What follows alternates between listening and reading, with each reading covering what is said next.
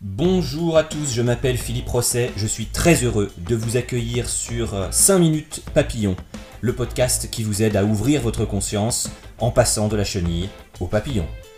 On y abordera plein de sujets liés à la spiritualité, à l'énergétique, au chamanisme, aux lieux sacrés, à l'astrologie, mais pour ces premiers épisodes, j'ai eu envie de vous aider à trouver votre chemin de vie.